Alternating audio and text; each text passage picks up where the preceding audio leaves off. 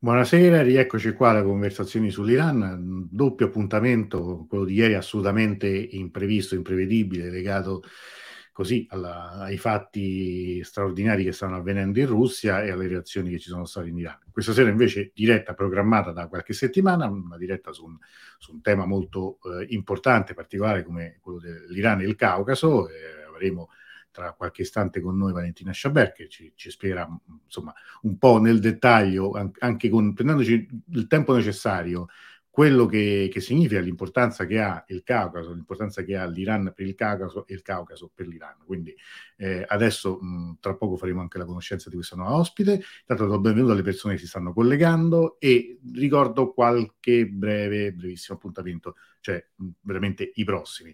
Questa settimana ci rivediamo giovedì con un appuntamento con la storia, uno di quelli eh, che abbiamo, fatto, abbiamo fatti diversi negli ultimi mesi.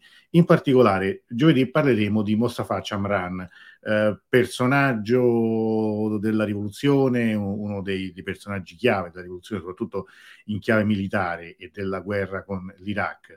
Eh, magari molti di voi non dirà nulla il nome, dirà sicuramente qualcosa, anzi dirà molto a quelli che conoscono Teheran perché Chamran è la strada, direi la grande tangenziale, la grande autostrada eh, che quindi avrete sicuramente sentito qualche volta nominare quando, quando, siete stati a Teheran, quindi sicuramente questo vi ricorderà e chiaramente è intitolata a lui. Poi a seguire nelle prossime settimane, ricordo anche che il 3, anzi eh, qui devo cambiarlo perché invece è il 5, quindi vedi che mi sono sbagliato, non ho giornata qui. Parleremo della, della ballata della mucca bianca, il film che gli abbonati possono vedere da, da una settimana circa, eh, in esclusiva, ne parleremo insieme, e poi invece un altro appuntamento già fissato è quello del 24 luglio con eh, l'angolo acuto, il gruppo di lettura 16 parole Navai Brahimi eh, ed è, sarà l'ultimo appuntamento prima della sosta estiva, prima della fine di questa settima stagione. Bene, allora direi che a questo punto, senza dilungarmi troppo in altre, in altre chiacchiere, do il benvenuto alla nostra ospite. Buonasera Valentina. Buonasera Antonello, grazie per l'invito e buonasera a tutti. Ah, buonasera a te, innanzitutto grazie a te e eh, spieghiamo, sei ricercatrice all'Università della Sapienza, sei uno degli autori, delle, delle autrici di eh, Opinio Iuris, in particolare hai scritto nel secondo numero eh, un articolo molto interessante intitolato Le tensioni Iran-Azerbaijan destabilizzano il Caucaso meridionale. E adesso, insomma, entreremo un po' nel dettaglio. Come nasce la, diciamo, l'interesse specifico per, questo, per questa parte di mondo? Domanda banale, però ci sta per iniziare un po' in realtà radici abbastanza lontane durante il mio primo anno di università perché insomma nel corso miei, delle mie lezioni di diritto internazionale questa questione del, della guerra del Karabakh è stata molto trattata anche dal punto di vista del diritto internazionale. Poi ho avuto la fortuna di eh, visitare prima l'Armenia e poi recentemente l'Azerbaijan che è una terra veramente meravigliosa, ricchissima, eh, veramente una, una, culla della geopolitica in tutti i sensi, si vedono proprio tutte le relazioni insomma, di potere, è un, veramente un, un, panorama interessante per noi analisti geopolitici e anche per me come eh, dottoranda di diritto internazionale in questo momento. Tra l'altro poi il Caucaso evoca sempre scenari complicati, no? abbastanza, abbastanza eh, diciamo, di crisi. Se, posso pensare così, a me la prima cosa mi viene in mente, se dice il Caucaso, mi viene in mente Il prigioniero del Caucaso, che è un racconto di Tolstoi, che poi venne, eh, venne eh, se ne fece un film, se non sbaglio, negli anni 90, un film che parlava appunto, credo, della questione cecena, se non erro, e, ed era ripresa quella storia, quella, quella trama del, del, racconto di Tolstoi, ma insomma riportato poi con eh, oltre cent'anni di differenza, più o meno le dinamiche sembravano le stesse. No? Cioè questo, questo, questo, questo fatto che accompagna poi una terra che è complicatissima. Sì, sì, incarna veramente quell'espressione del grande gioco, si vedono eh, competizione tra potenze, ma anche proprio in sé come terra, è stata una terra eh, che porta con sé un'eredità di popoli, di tradizioni, di lingue che, che, appunto si sono susseguite, che hanno portato le proprie influenze eh, sia nel campo della politica, ma anche nel, nel campo della cultura, dell'evoluzione appunto della storia di, di questi paesi. Tu scrivi nel, diciamo, nelle prime righe del, del tuo articolo che Iran e Azerbaijan in prospettiva storica condividono ben più dei 611 km di frontiera che separano politicamente i rispettivi territori.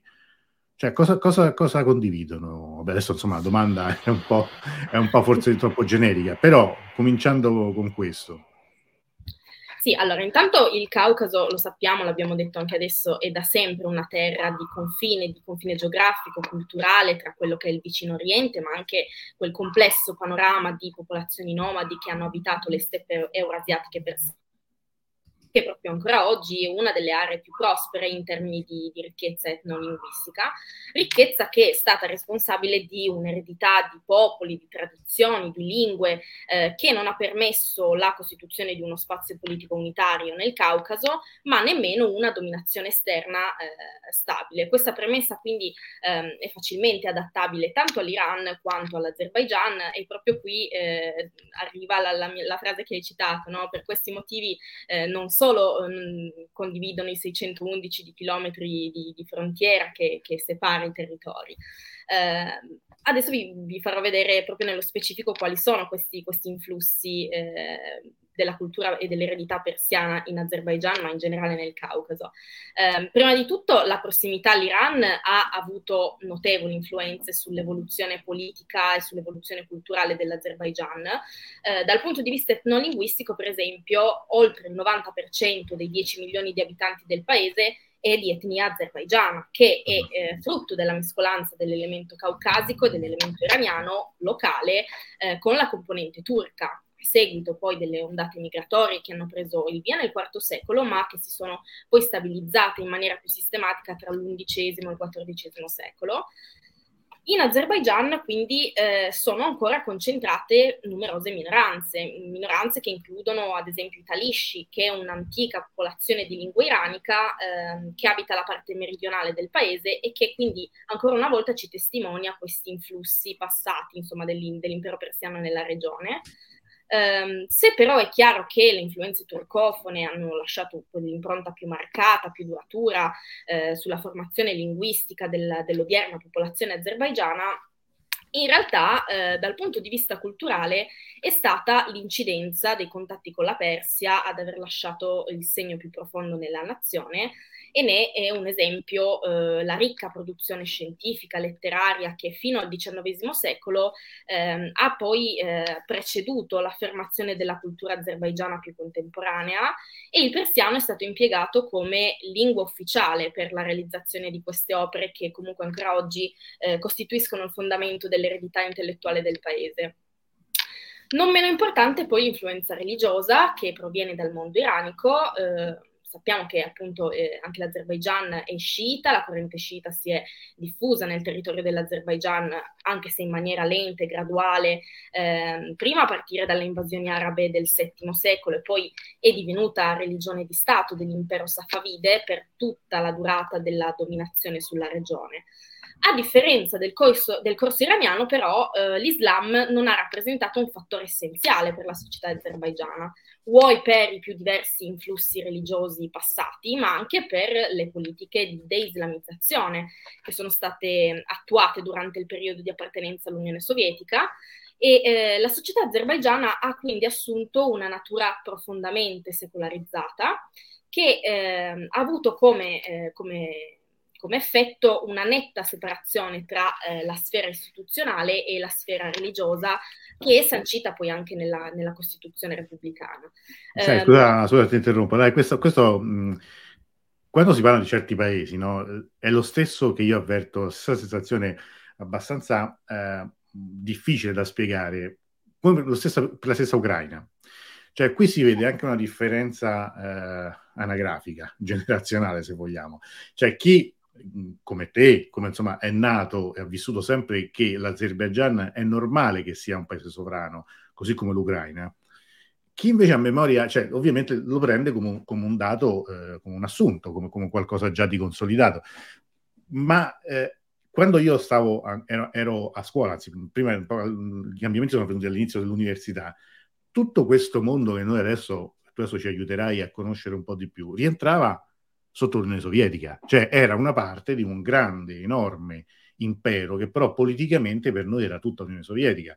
Era l'Unione Sovietica l'Armenia, era l'Unione Sovietica l'Azerbaigian, addirittura c'era, la, eh, immagino che tu lo sappia meglio di me, insomma, durante l'Unione Sovietica Radio Yerevan era il modo per dire eh, radioserva, cioè nel senso per dire la radio che dice verità, come si diceva, è finito lo zucchero in tutta l'Unione Sovietica, l'ha detto Radio Yerevan, no? e però oggi Yerevan invece è, è la capitale di un paese sovrano, così come l'Ucraina o la Bielorussia, noi li vedevamo tutti parte dell'URSS, tanto che il, uno degli ultimi eventi tragici dell'Unione Sovietica, cioè Chernobyl, era Ucraina, ma per noi, per, dico per, per noi che vivevamo que- quell'epoca, era Russia, cioè era Unione Sovietica uguale Russia. Cioè, però è, è, interessante vedere come questo, no? mm, eh, e forse questo è, è, una, una, un, è, un, dato che facilita la, magari la, la, la comprensione per voi, dico, insomma, per, diciamo, per gli studiosi e anche più giovani. Per chi ha una memoria di questo tipo, ti si inceppa qualcosa nel cervello. Io dico, almeno parlo per me, perché mi fa quasi impressione, no, eh, adesso magari eh, qualche aneddoto magari riesci anche a spiegarlo meglio. Scusa se ti ho interrotto, prego.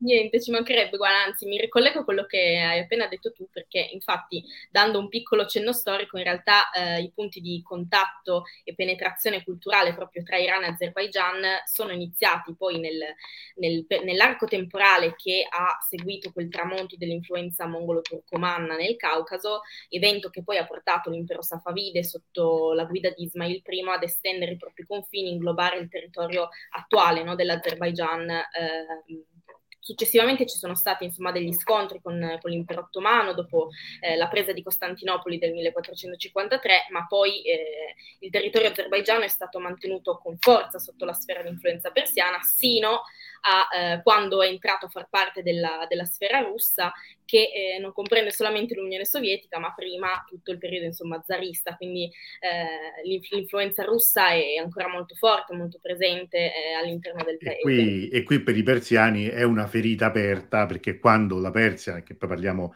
dell'epoca Qajar comincia a, a, a perdere no, pezzi, diciamo, comincia a diventare un po' più piccolo rispetto a prima, per, nella memoria storica degli iraniani questo è un, è un, periodo di profonda, come dire, crisi, di profondo declino, poi magari per altri versi non era esattamente così, però eh, è, è, un passaggio questo importante, cioè l'Azerbaigian comincia a essere, diciamo, eh, sotto l'imperialismo russo prima, molto prima del, dell'Unione Sovietica, che altrimenti ogni tanto si creano anche delle confusioni in questo.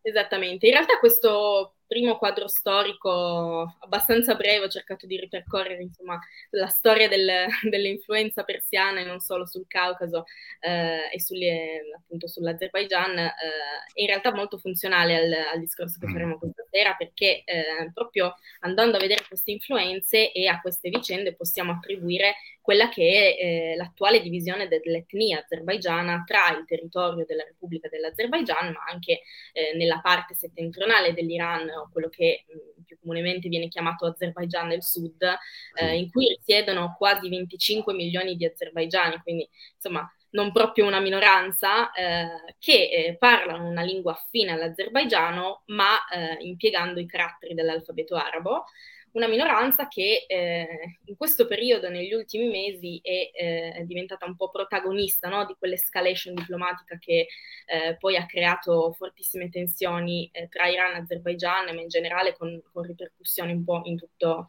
in tutto, il Caucaso meridionale. Tra l'altro ricordiamo una cosa non, non secondaria, cioè che l'attuale guida Khamenei è di etnia azera, cioè nel senso che lui è, eh, proviene esattamente la famiglia da, da quei territori e come lui molti altri, molti altri esponenti della, della, della, Repubblica Islamica, anche il famoso Mousavi, no? il leader dell'Onda Verde, che tra l'altro è, è cugino di, di, di, Khamenei, sono entrambi originari di, quel, di quella parte di Iran, che è una parte consistente. Um, eh, ad esempio, si, una volta un, un, calcolo diceva che a Teheran, soltanto a Teheran, il 30% della popolazione parla anche a zero, cioè parla persiano, ma è assolutamente in grado di esprimersi e di, di, di comprendere la zero. Quindi, insomma, non parliamo di numeri eh, irrilevanti, è la minoranza più grande all'interno del paese, insomma, dopo, dopo, dopo, dopo diciamo, l'etnia persiana, quella più grande, l'altra più grande è quella zera. Esattamente, sì. Quindi, come dicevo, ehm, queste, questa minoranza è stata uno dei, dei, motivi no, che, che, ha fatto riaccendere un po' queste tensioni tra Iran e Azerbaijan. Eh, prima di tutto è bene ricordare che queste tensioni hanno una, una data di inizio ben precisa, che è eh, la seconda guerra del Karabakh o guerra dei 44 giorni. Eh, lo ricordo brevemente, una guerra che ha visto prevalere Baku sull'Armenia e eh, che con un accordo di cessate il fuoco firmato il 9 novembre 2020 con la mediazione della Russia ha eh, stabilito insomma, la presenza di 2000 peacekeepers russi eh, nell'area. dicevo appunto, proprio il conflitto in Karabakh ha messo in discussione quei, quegli equilibri che nel Caucaso abbiamo visto sono abbastanza precari, ma che riguardano anche l'Iran per quanto riguarda appunto questa minoranza turcofona che è residente nella parte settentrionale dell'Iran, perché ehm, nel corso della storia questa componente ha vissuto diciamo delle fasi alterne di inclusione, di emarginazione nel paese, eh, anche perché appunto lo Stato iraniano ha sempre cercato di contrastare delle potenziali tendenze nazionaliste azerbaigiane no, all'interno dei propri confini confini certo. e lo ha fatto mantenendo spesso gli azerbaigiani d'Iran separati no, dai propri fratelli caucasici.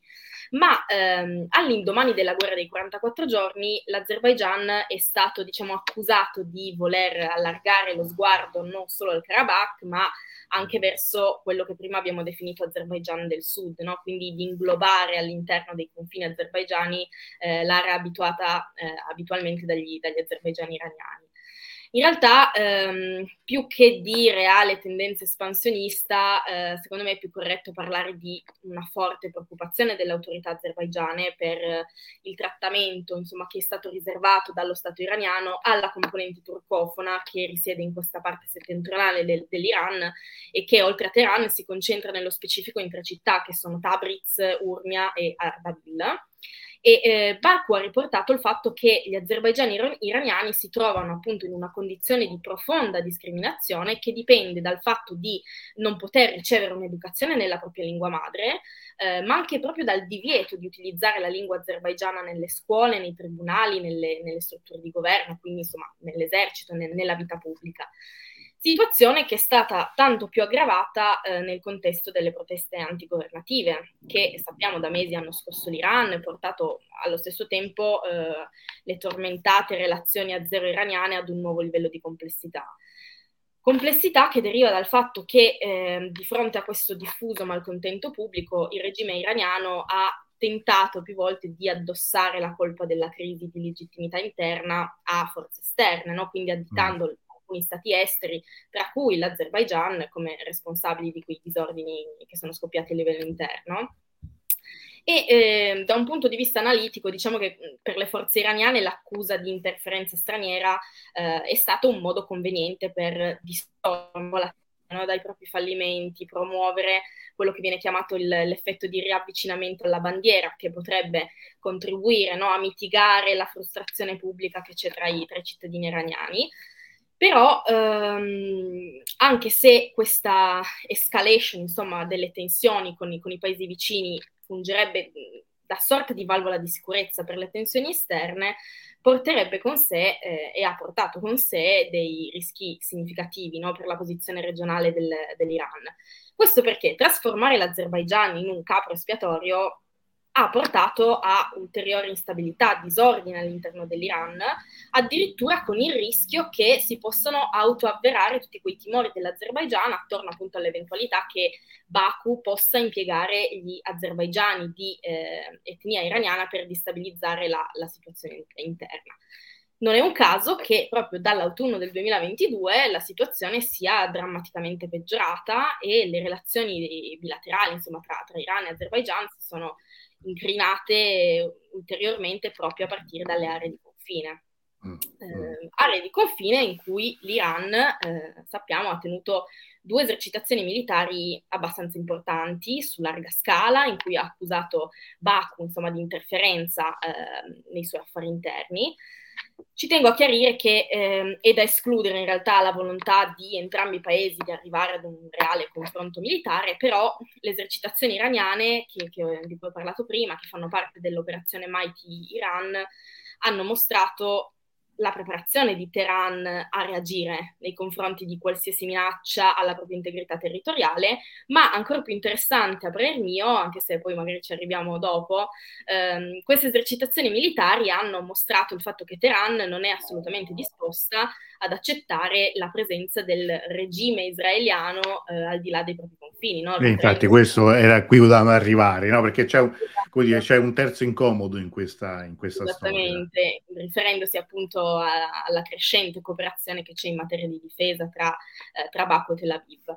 Ancora più interessante in realtà è stata la reazione di Baku, perché mm. l'Azerbaigian non ha tardato a eh, organizzare analoghe attività lungo il confine meridionale e ad adottare delle misure piuttosto forti per respingere questa assertività iraniana eh, nei mesi di novembre e di dicembre dello scorso anno eh, il Presidente della Repubblica dell'Azerbaigian, Ilham Aliyev, ha personalmente monitorato tutte le esercitazioni militari che sono state organizzate congiuntamente con la Turchia in un'operazione che si chiama Fraternal First, e ehm, specularmente a quanto è stato riprodotto dal, dall'Iran, l'Azerbaigian ha eh, tentato, ha simulato l'attraversamento di questo fiume eh, Aras da parte di carri armati azeri sotto la supervisione di alti funzionari militari eh, della Turchia, tra cui il ministro della difesa e il capo di Stato Maggiore. Quindi insomma vediamo eh, l'importanza di queste, di queste esercitazioni e poi anche il coinvolgimento di, del fratello turco. Ecco. ecco, ma facendo un attimo un passo indietro, ci puoi spiegare bene quali sono i rapporti tra eh, Azerbaijan e Israele? Sì, allora innanzitutto ehm, i rapporti tra Azerbaigian e Israele hanno avuto degli sviluppi piuttosto recenti, mm. perché eh, l'Azerbaigian in realtà si è mosso attivamente per rafforzare questa partnership di sicurezza con Israele eh, proprio sullo sfondo delle crescenti tensioni con Teheran e lo ha fatto lo scorso novembre eh, attraverso l'apertura di una propria ambasciata nello Stato ebraico. Eh, Israele e Azerbaijan comunque intrattengono dei rapporti cordiali, buoni da 30 anni, ma eh, anche se Israele aveva aperto la propria rappresentanza diplomatica a eh, Baku già nel 1993, non era avvenuto il contrario, perché eh, solamente quest'anno il, il, il Parlamento azerbaigiano ha approvato un disegno di legge che andava ad autorizzare eh, l'apertura della, della propria sede diplomatica in Israele e eh, così l'Azerbaigian ha rotto con la propria politica decennale insomma, di astinenza dall'invio, del, sì, dall'invio di una propria missione diplomatica eh, nello Stato ebraico per non irritare l'Iran. Eh, già da questo atto quindi noi possiamo scorgere facilmente come eh, in questo panorama di instabilità geopolitica nel Caucaso, eh, l'intento dell'Azerbaigian è quello di rafforzare la propria strategia di controbilanciamento dell'asse regionale che c'è tra Armenia, Iran e Russia. E ne abbiamo la conferma ulteriore anche dalle parole del, del ministro degli esteri israeliano che eh, in occasione insomma, dell'inaugurazione di questa nuova sede diplomatica ha ehm, presentato questa crescente cooperazione con Baku come strategica e in chiave anti-iraniana. Ovviamente Teheran ha reagito immediatamente, ha accusato lo, lo, Stato ebraico di sfruttare l'Azerbaigian come punto di partenza per possibili future aggressioni territoriali, attività di spionaggio. E spionaggio che in realtà ehm, è una questione abbastanza delicata perché mm-hmm. eh, Teheran per anni ha sospettato insomma, che Israele sfruttasse eh, la relazione con Baku per spiare l'Iran attraverso documenti militari di sorveglianza e eh, è curioso che il servizio di frontiera statale dell'Azerbaigian è risultato essere il, il principale destinatario di sistemi di intelligence molto sofisticati, eh, intelligence iraniana, ecco, droni, che l'Iran eh, ha prontamente ritenuto responsabili di, degli attacchi a queste strutture nucleari militari del paese, ma anche dell'assassinio di alcuni scienziati. Mm. Eh, a queste accuse né Israele né l'Azerbaigian non hanno confermato, negato il coinvolgimento, però rimane comunque il fatto che eh, nei rapporti con Israele l'Azerbaigian non è solo un importante fornitore di petrolio, ma eh, è anche un fondamentale acquirente di droni, di, te- di, tecnologia militare, di armi israeliane, che accanto alle forniture del, della Turchia sono risultate poi cruciali per prevalere sull'Armenia durante la seconda guerra del Karabakh e Israele è il secondo fornitore di armi dell'Azerbaigian tra il 2011 e il 2020, dietro solamente alla Russia. Quindi sono eh, sospetti abbastanza leggi. Una domanda adesso che viene così, no? perché vedendo cosa che abbiamo qui tante volte eh, sottolineato. La geografia poi è importante, no? cioè capire, è impossibile cercare di capire la storia, i paesi, senza guardare no, dove, dove, si trovino. Ma in particolare a me una cosa viene... Eh, allora, qui noi lo vediamo qui l'Azerbaigian, alla fine è uno Stato, potremmo dire, piccolino, no? non, so, non so quanti siano gli abitanti, però se lo guardiamo qui, insomma, è, è, veramente poca cosa rispetto all'Iran, che eccolo qua, insomma, no, è molto più grande, non parliamo della Russia. Come fa uno Stato, mh, diciamo, relativamente così marginale ad essere invece così attivo e così influente in un contesto così delicato? Allora, innanzitutto in, in, Azerbaigian, giusto per precisare, ci sono circa 10 milioni di, mm. eh, di azerbaigiani. Um, qui per rispondere alla tua domanda viene in soccorso la geografia, ma eh, anche in realtà il ruolo della Turchia. Eh, mm. la, la, Turchia come primo sostenitore dell'Azerbaigian no? è di fondamentale importanza per riuscire poi a coprire tutti questi aspetti di cui stiamo parlando questa sera, eh, anche se insomma ci vorrebbe un tempo molto più ampio no, certo, per, carità. per, per, trattare appunto questi rapporti. Ehm, per spiegarlo parto da eh, alcune affermazioni di Erdogan che insomma ai più attenti sarà capitato di, di scorgere eh, nei discorsi ufficiali del presidente Erdogan già da un po' di anni questo riferimento a un popolo, due stati, no? con riferimento ai fratelli azerbaigiani, eh, espressione che più recentemente si è trasformata in un popolo, due stati e un esercito. Eh, questa espressione viene spesso utilizzata da Erdogan in ottica panturca, ma anche con il fine di destabilizzare la Russia e l'Iran nel, nel Caucaso meridionale. Ehm, abbiamo da poco appunto assistito alle elezioni in Turchia con la riconferma di Erdogan, fattore che è andato a rafforzare ancora di più no, questa alleanza strategica con l'Azerbaigian, ma anche questa narrazione di cui accennavo prima, eh, panturca e panottomana di, di Erdogan. E ora vengo al, al, perché l'Azerbaigian è importante, perché l'Azerbaigian è funzionale alla politica estera di Ankara e Aliyev, il presidente, è garante di tale retorica. Eh, questo dipende appunto da quello che dicevo prima, dal forte elemento eh, geografico, la posizione di Baku, no? che consentirebbe questa riunificazione ideale di tutti i popoli turcofoni attraverso il collegamento di Istanbul al Caspio e lo farebbe attraverso quella che Mustafa Kemal ha definito la porta turca, questa striscia di territorio lunga circa 17 km che eh, al, si trova al confine con la Turchia e l'exclave azerbaigiano del Nakhichevan che è appunto questo exclave eh, piccolo attraversato dal, dall'Armenia e che confina per una piccolissima striscia di territorio eh, con, con, la Turchia, striscia di territorio molto strategica, eh, molto strategica anche proprio eh, nei rapporti tra Armenia e Azerbaigian, perché eh, proprio da, questo, da questa porta, da questo exclave dovrebbe proseguire la costruzione del corridoio dello Zangezur, un corridoio fortemente voluto sia da Baku che da Ankara, tanto che la Turchia ha avanzato progetti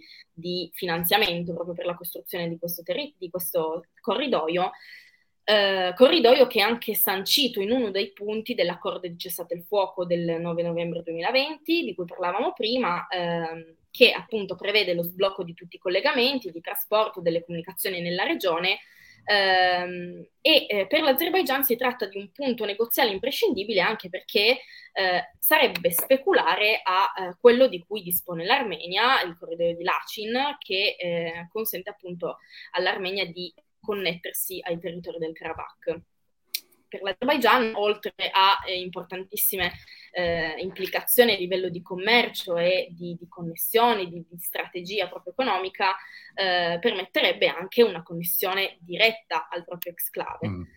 E qui rientra eh, il focus della nostra discussione, che è l'Iran. Che cosa c'entra con questo l'Iran?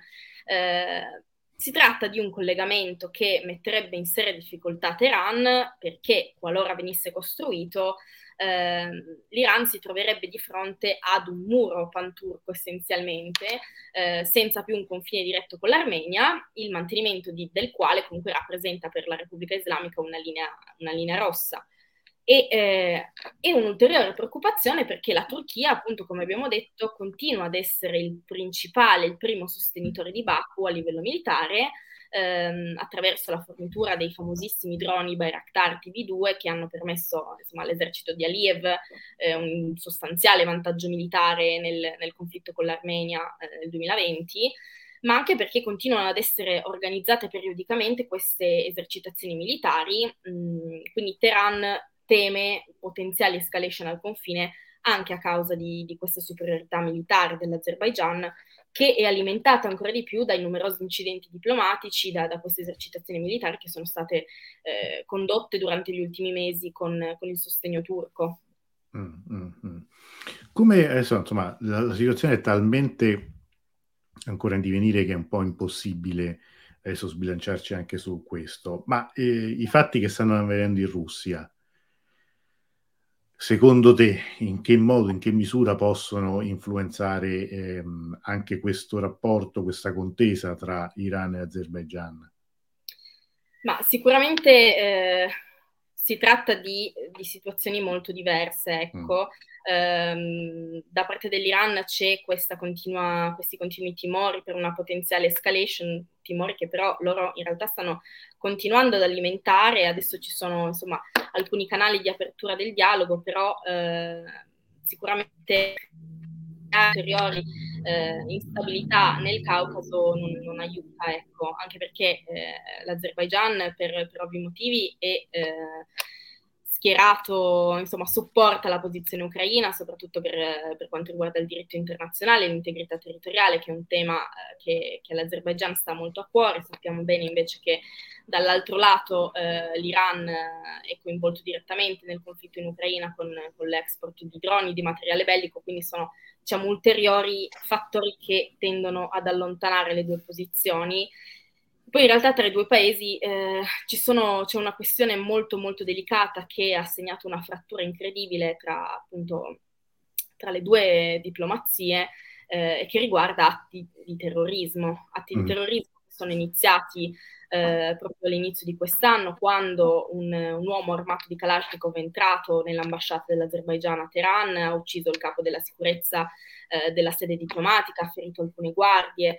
Eh, come ti dicevo prima, circa un mese fa ho avuto l'opportunità di, di incontrare a Shusha in Karabakh il, il, presidente della Repubblica dell'Azerbaigian, Ilham Aliyev, e parlando della situazione con l'Iran ha dato veramente ampio spazio a questa vicenda che per l'Azerbaigian ha rappresentato appunto un, un grande punto di svolta.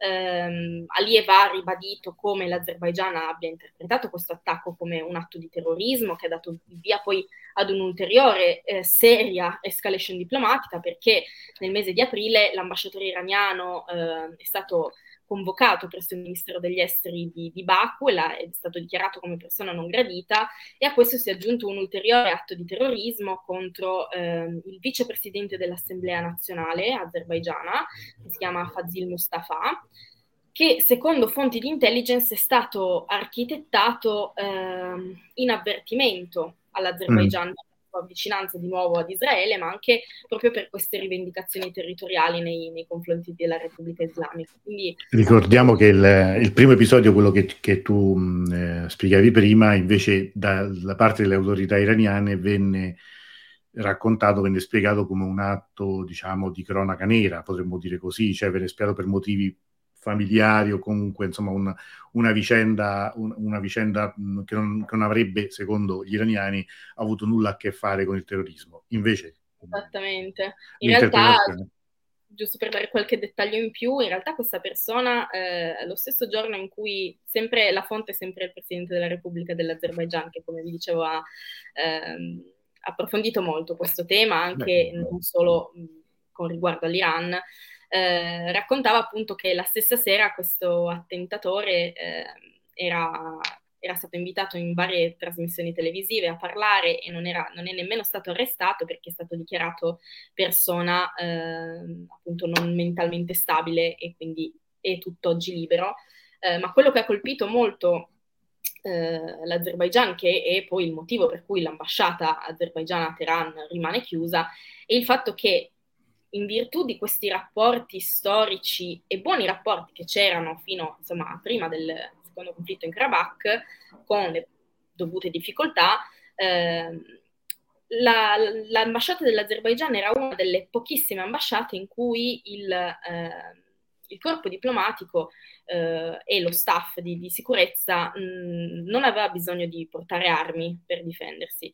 E quindi eh, Alieva appunto eh, esaltava molto no, il coraggio di questi, di, dello staff di sicurezza che lottava a nude contro un, un, uomo armato di Kalashnikov per questo motivo eh, è stato appunto interpretato come, come, atto di terrorismo verso persone indifese e soprattutto verso anche civili perché sopra l'ambasciata eh, c'erano appunto degli appartamenti abitati con eh, gli appartamenti appunto dello staff diplomatico e quindi Aliyev mh, preferisce diciamo dare eh, priorità alla sicurezza del, del suo staff, dei suoi diplomatici piuttosto che riaprire eh, l'ambasciata, nonostante comunque ci sia estremo bisogno ecco, di un contatto diplomatico in presenza sul territorio eh, dell'Iran.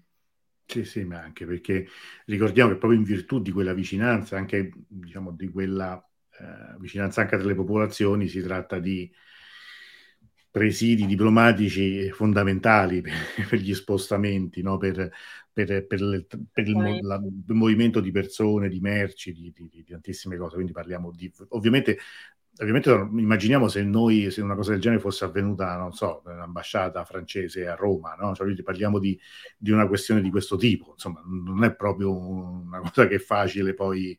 Eh, così, eh, nemmeno far passare velocemente.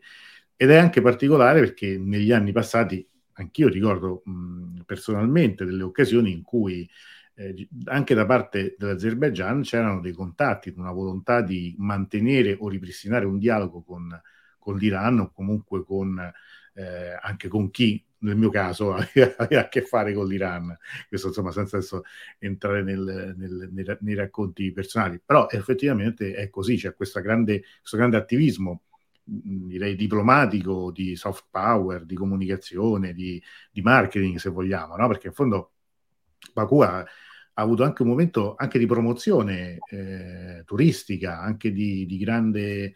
No? Io non, che città è Baku, tra l'altro? Come...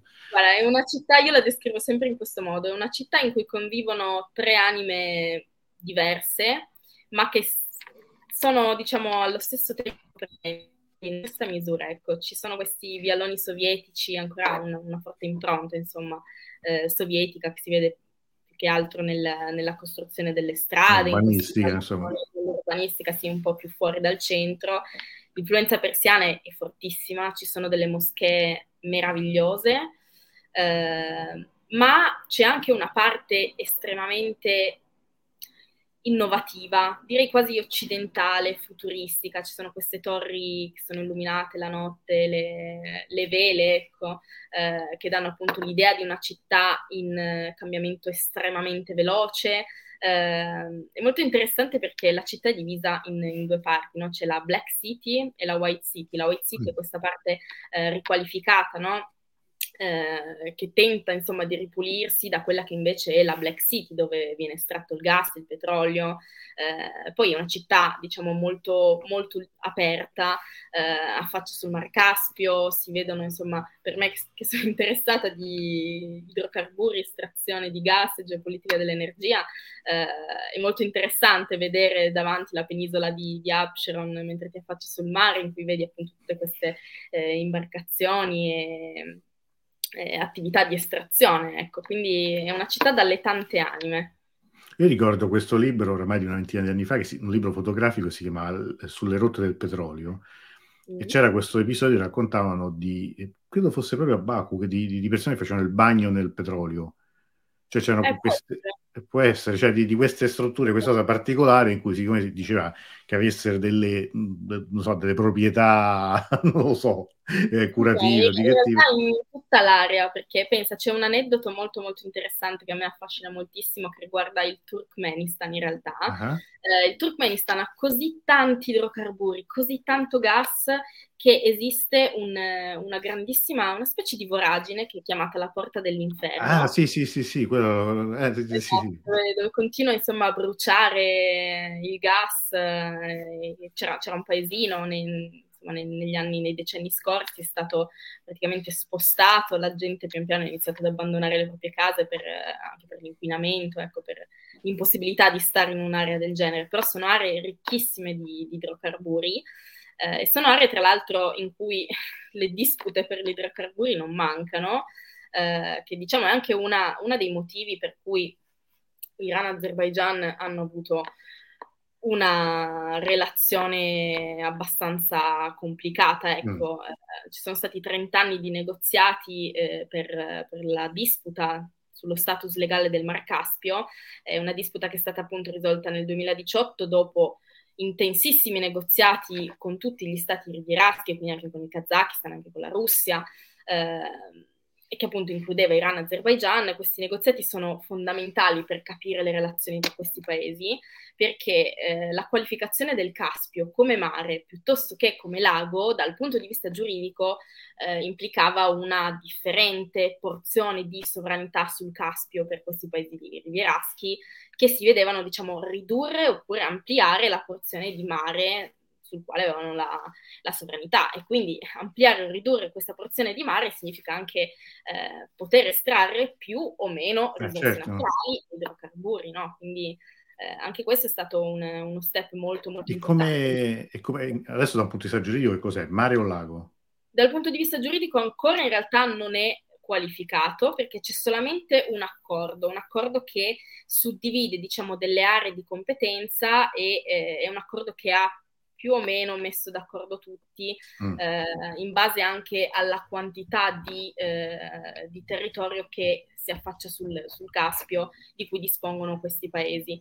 Eh, però sì, in realtà ehm, si va ad applicare un pochino che, quelli che sono i fondamenti del diritto del mare, quindi eh, con eh, il mare territoriale ci sono delle zone economiche esclusive, specifiche, in cui eh, più stati hanno la possibilità di estrarre idrocarburi, però ehm, questi negoziati sono durati così tanto e, queste, e non c'è ancora una vera e propria qualificazione giuridica precisa anche perché ci sono degli importantissimi eh, problemi ambientali eh, anche se diciamo fuori dal, dalla nostra bolla europea il problema ambientale può essere meno sentito, in realtà sul Caspio è stata, è stata una variabile molto forte e eh, appunto si cerca un po' di bilanciare la necessità di questi paesi di far passare insomma i propri gasdotti, i propri oleodotti, ma anche di, di tutelare l'ambiente perché eh, appunto il Caspio è una fonte importantissima guadagno per, per, tutti questi stati rivierati e più si deteriora, più poi in futuro eh, questi stati sono ben consci insomma, dei, dei, problemi ambientali che possono verificarsi e dell'impatto che possono avere anche sulle attività economiche. Ecco. Certo. Beh, intanto se ci sono domande, se qualcuno vuole intervenire, eh, diciamo, questo è il momento, così ci avviamo poi verso la conclusione. Mm, dovessimo fare, dovessi fare una, una previsione no, del, del così. Anche questi ultimi mesi sono segnati da un grande attivismo, un grande dinamismo iraniano in campo diplomatico, no? quindi sta, sta, praticamente parlando con tutti o quasi. Io nella, nella diretta di ieri, eh, facendo un po' una battuta, ma insomma non è per nemmeno una battuta, probabilmente l'Iran sta parlando con tutti in questo momento, se c'è un paese con cui forse almeno ufficialmente non sta parlando è proprio l'Italia, perché eh, con gli stessi americani, eh, probabilmente perché con noi in questo momento ha pochi motivi per parlare ma al di là poi delle dichiarazioni ufficiali, di, de, degli incontri, quelli mm, che avvengono poi alla luce del sole, sotto i riflettori e quelli poi invece a livello più sotterraneo, c'è, c'è una, stato un accordo con, i sauditi, sono dei dialoghi avviati con l'Egitto, ehm, con, con gli stessi Stati Uniti per la questione nucleare, da un punto di vista diplomatico eh, con, l'Azer- con, l'Azerbaigian è, è, qualcosa che secondo te andrà avanti o probabilmente sarà penalizzato da questo attivismo diciamo in altri, in altri, in altri quadranti? Ma eh, allora attualmente le relazioni Iran-Azerbaigian rimangono comunque tese, però eh, ci sono segni di ripresa del dialogo. Ecco. Eh, dieci giorni fa circa si è svolto un, un, meeting a Baku molto importante, in, congiuntamente insomma, tra i rappresentanti di Baku e di Teheran, e siamo arrivati, anzi sono arrivati una, alla firma di un accordo per il management congiunto delle acque del fiume Ras. Ci ricordiamo il fiume Ras è il fiume in cui fino a dicembre dell'anno scorso passavano i carri armati per simulare possibili eh, attacchi offensivi e difensivi. Eh, credo che però, eh, anche se intendo insomma le, le, parole del presidente Aliyev, eh, il comportamento dell'Iran durante la seconda guerra del Karabakh è una ferita aperta per l'Azerbaigian, ma proprio per gli azerbaigiani stessi, perché eh, non vedono di buon occhio questa relazione strategica, questo avvicinamento di Teheran con l'Armenia. Eh, sempre per citare Aliyev, eh, il presidente ha detto che comprende insomma, che ogni paese ha le proprie necessità in termini di politica estera, però ci si sarebbe aspettati dall'Iran un comportamento analogo a quello della Turchia, del Pakistan, mm. dell'Arabia Saudita, che non solo hanno condannato l'occupazione del Karabakh, ma addirittura non hanno nemmeno instaurato relazioni diplomatiche con, con l'Armenia. Eh, sempre stando al sentimento popolare, gli azerbaigiani si aspettavano solidarietà soprattutto perché il territorio iraniano è stato sfruttato dall'Armenia per il trasferimento di materiale bellico e munizioni in Karabakh, no? E eh, a quei tempi le relazioni Iran-Azerbaijan erano molto solide, anche perché appunto nel 2018 si era arrivati quest- alla fine di questi negoziati lungo, lunghi 30 anni per la- l'accordo sul- sullo status legale del Caspio.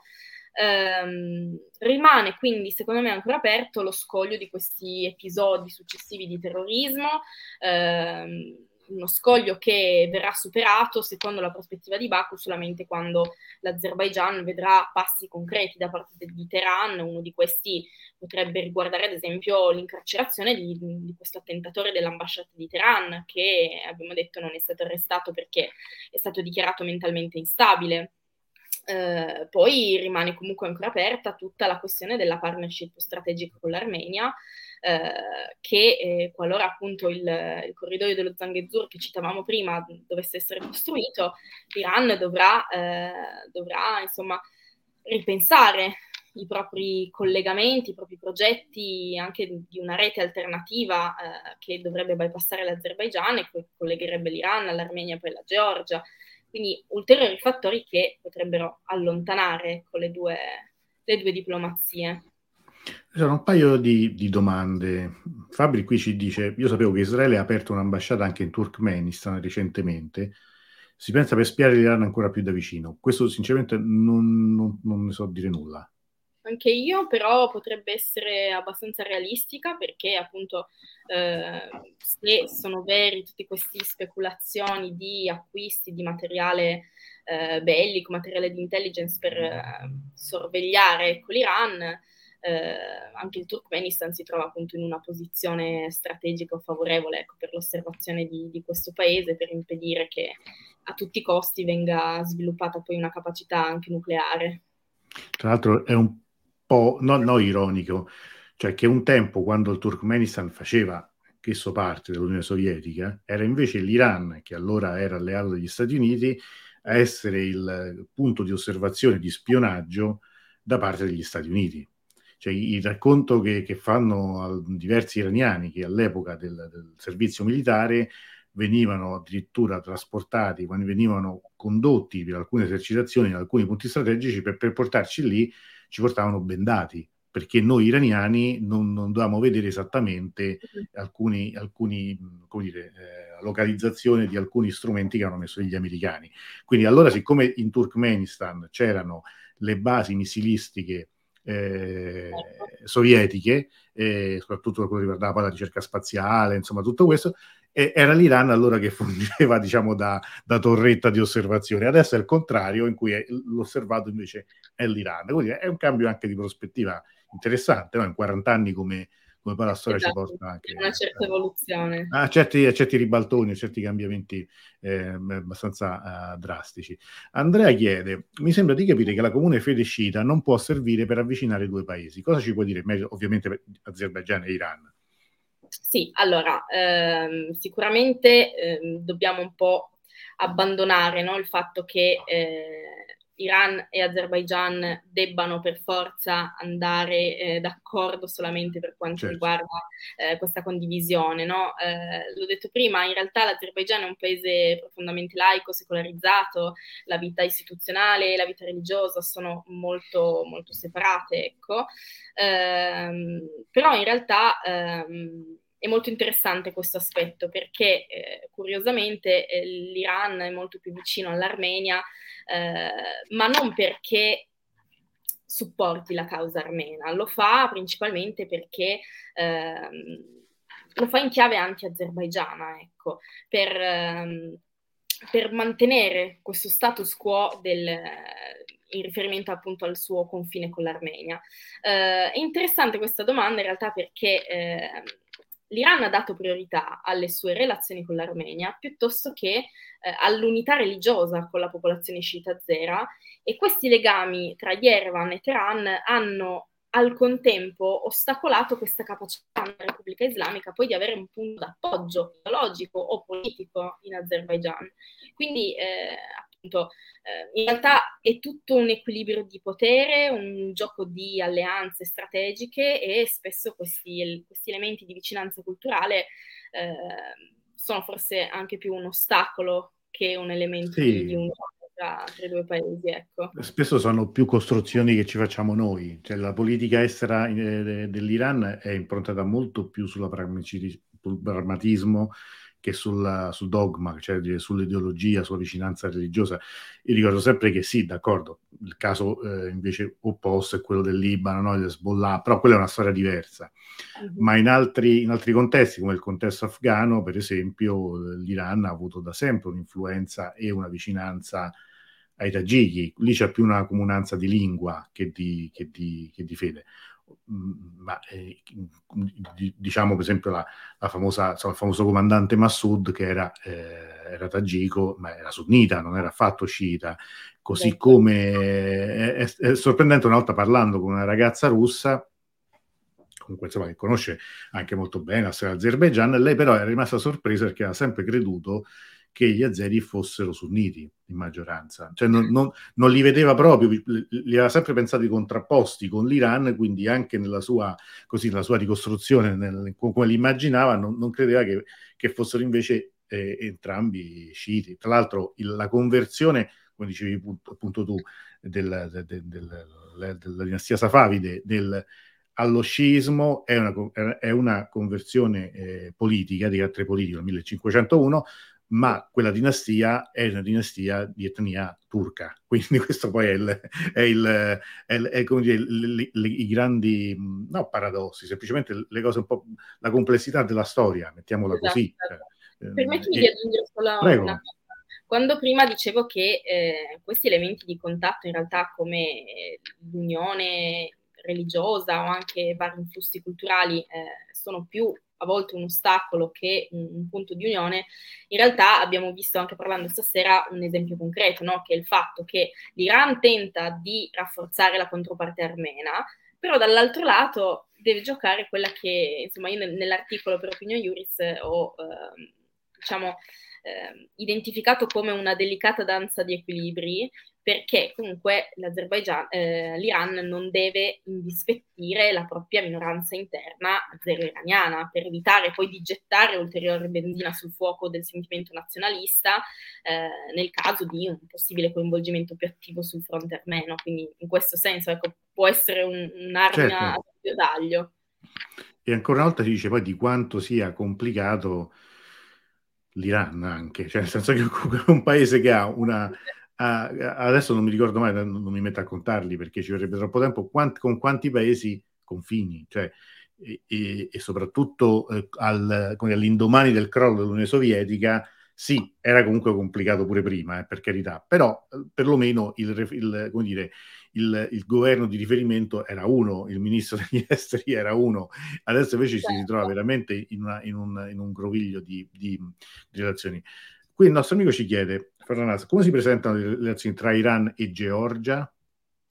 Allora, eh, premetto che non sono un esperto di relazioni tra Iran e Georgia, però eh, in realtà sono relazioni buone perché appunto prima citavo questo progetto di, eh, di, un, di un, corridoio alternativo, un corridoio nord-sud eh, che mh, comprenderebbe una sorta di circa 7.000 km di strade, ferrovie, canali navali che andrebbero poi a collegare eh, l'Iran, l'Armenia e la Georgia per poi connettersi da qui, contro, eh, da qui verso l'Unione Europea. Eh, quindi sicuramente eh, la Georgia apprezza, ecco, accoglie in maniera favorevole queste nuove eh, vie di comunicazione, canali, ferrovie, insomma, eh, vie di trasporto, perché eh, più un paese, diciamo, eh, ha, è centrale a questi corridoi, a queste vie di comunicazione, più diventa strategico, interessante anche per il transito di, di idrocarburi. Certo.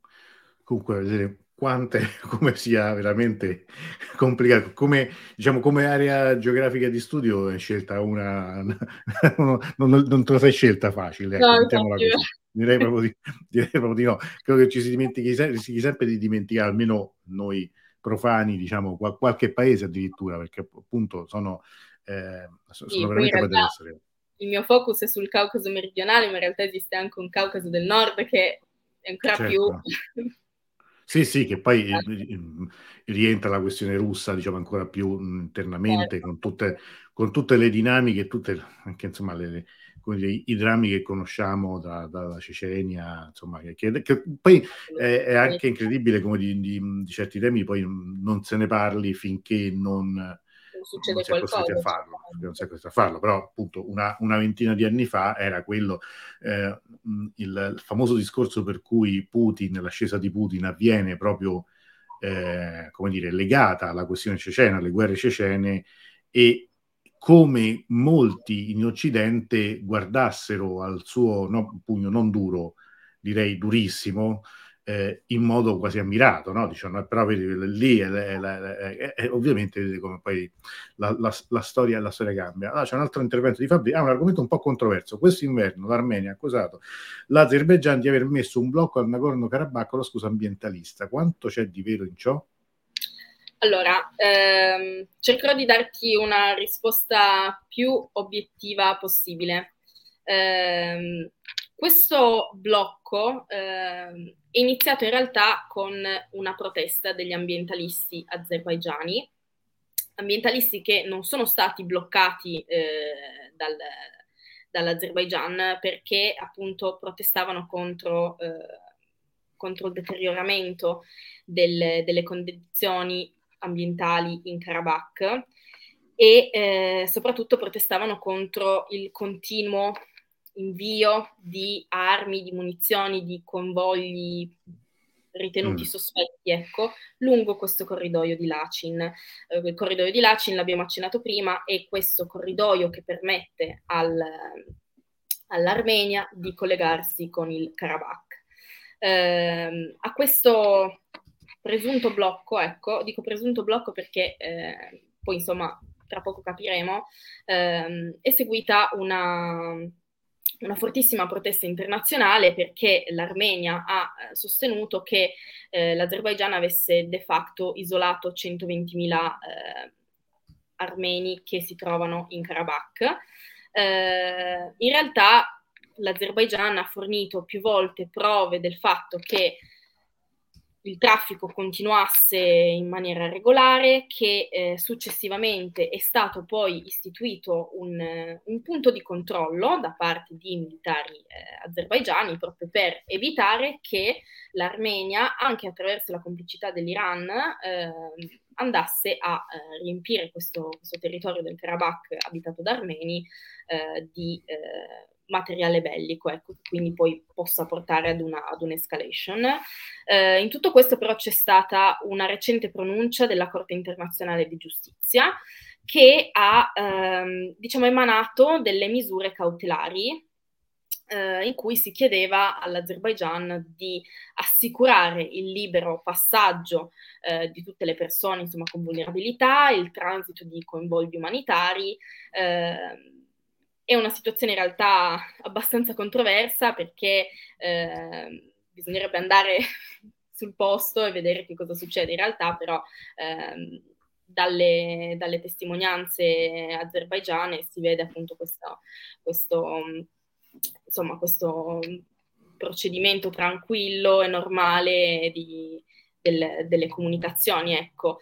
Eh, con, con, l'Armenia. E eh, un altro punto, insomma, che eh, sfrutta molto l'Azerbaigian per sostenere questa posizione è il fatto che eh, in realtà di 120.000 eh, residenti armeni del Karabakh non ne sia morto nemmeno uno, non è successo niente di grave, nessuno è rimasto senza cibo, nessuno è rimasto senza acqua, anche perché se ciò fosse successo eh, avrebbe avuto un eco incredibile ecco, da, da, parte armena, invece, eh, invece, così non è stato. Quindi quanto c'è di vero è, è, una, è un punto molto spinoso. Ecco. Certo, certo.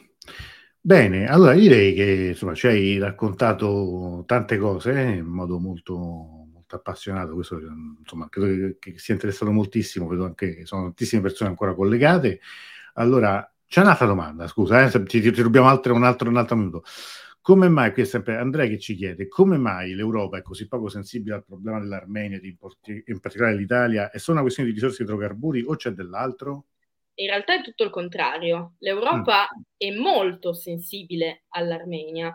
Eh, L'Italia, e, l'Italia, e, l'Armenia sono legati da importanti, eh, da importanti diciamo, legami culturali. Eh, a Venezia, ad esempio, c'è San Gregorio Armeno, che è un'importante comunità armena. Eh, a Napoli ehm, ci sono, eh, ci, sono, appunto eh, importanti legami culturali. Eh, però l'Italia è molto più legata all'Azerbaigian, è molto più legata all'Azerbaigian perché l'Italia eh, è stato uno dei pochi paesi europei che ha eh, sostenuto ecco, la posizione di Baku durante il conflitto eh, in Karabakh del 2020.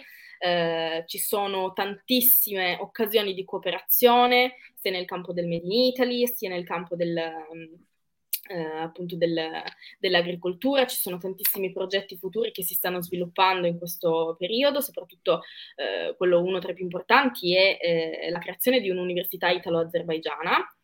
Eh, L'Europa, ecco, a livello europeo sicuramente il tema del gas e degli idrocarburi è fondamentale, importantissimo, però non tutti i paesi è difficile parlare di Europa, di una sola mm. posizione no? Del, dell'Unione Europea nei confronti della, dell'Armenia o dell'Azerbaigian, eh, perché ad esempio eh, dobbiamo considerare anche che in Francia c'è una lobby potentissima armena, eh, una lobby che è molto forte, che influenza il panorama interno e che causa non pochi problemi alla Francia perché la Francia non è considerata, eh, ad esempio, un paese affidabile come mediatore all'interno del conflitto. Ecco, de- questi accordi di pace che si stanno tentando di, di firmare con, con, molto vigore con la mediazione di altre potenze straniere, la, la, Francia, ad esempio, non è assolutamente un paese ritenuto affidabile perché eh, l'Azerbaigian vede chiaramente come eh, sensibile di più ecco, alla causa armena rispetto che ad una risoluzione secondo eh, ciò che l'Azerbaigian ritiene sia più conforme ai principi di diritto internazionale. Però eh, in realtà il fatto che ti dimostra che l'Unione Europea in realtà è molto sensibile alla questione del, del conflitto eh, è il fatto che sono state mandate più missioni di monitoraggio al confine tra Armenia e Azerbaigian. Eh, io sono stata in Armenia ad ottobre e proprio ad ottobre era stata inviata una missione di esperti eh, al confine tra Armenia e Azerbaigian, eh, missione che poi appunto adesso eh, ha avuto una, una seconda finestra eh, che eh, dovrebbe eh, garantire ecco, che non si verifichino scontri di confine, che la, la situazione rimanga relativamente stabile. Bene, intanto qui c'è Fabio ti ringrazia della risposta equilibrata, rendo conto che quando si intervistano anche i governi coinvolti si deve mantenere una posizione attenta a tutte le voci. Beh, questo Esatto. È così, è così, è, così. È, è, proprio, così. Bene, allora, prima di salutarci, grazie, ti, ti abbiamo rubato buona parte della serata, ma è stato, stato, importante.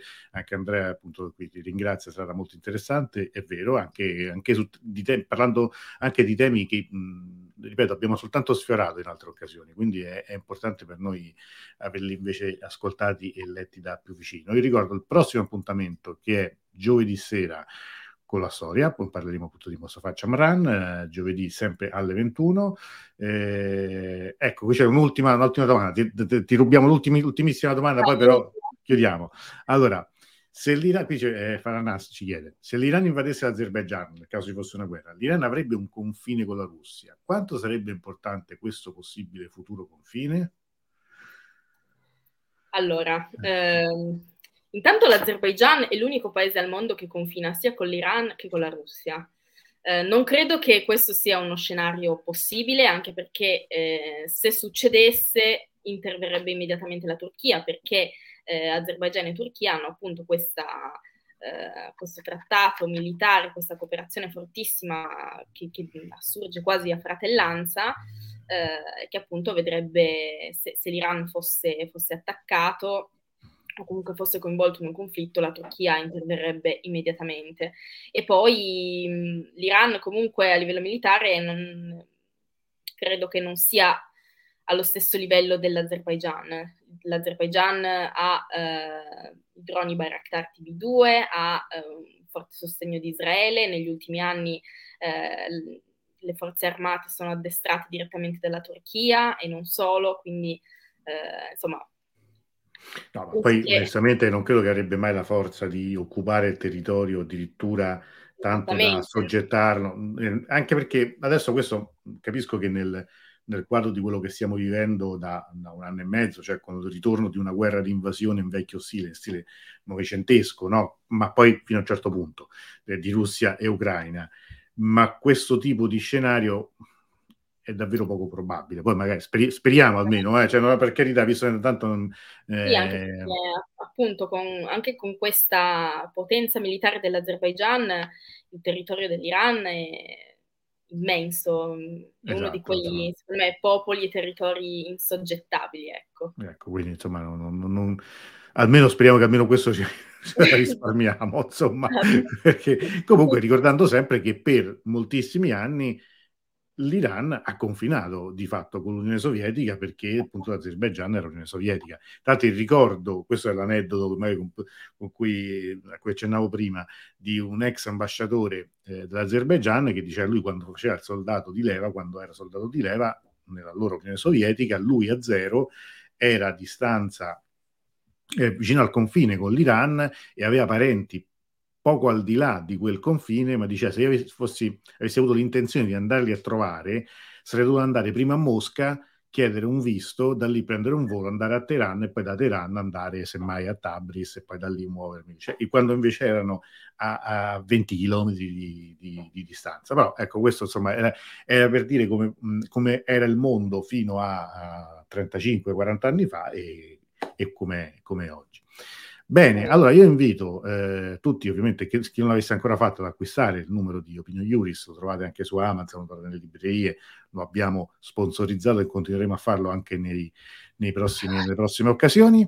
Noi ringraziamo ancora Valentina Sciaber, eh, speriamo di leggerti prossimamente anche di nuovo, eh, diciamo, sia su Opinion Juris, sicuramente che lui sta per uscire il terzo numero, giusto?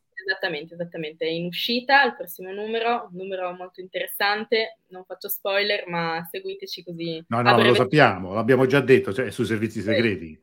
Ah sì, ok, è già di dominio pubblico. La, la, già di dominio pubblico. Tu di cosa parlerai? Parlerai, ci saranno, ci saranno i tuoi lavori? No, in questo articolo no, eh, mi sono occupata più della correzione di bozze, ecco, però stiamo lavorando ad un prossimo numero ancora più ricco, interessante, in cui sì, ci sarà un mio contributo. Bene, bene, allora su quello invece non facciamo spoiler perché no, ce lo direte, questo... se no poi, poi, la gente si confonde pure, poi comincia a dire. Hai detto quello e quell'altro. Ok, allora, grazie a tutti per essere stati con noi finora. Eh, ci vediamo giovedì con chi lo vorrà. Valentina, ci salutiamo tra un attimo dopo che ho mandato la sigla. Eh, grazie ancora, grazie, grazie a Valentina soprattutto, grazie a tutti voi che avete partecipato e buonanotte a tutti.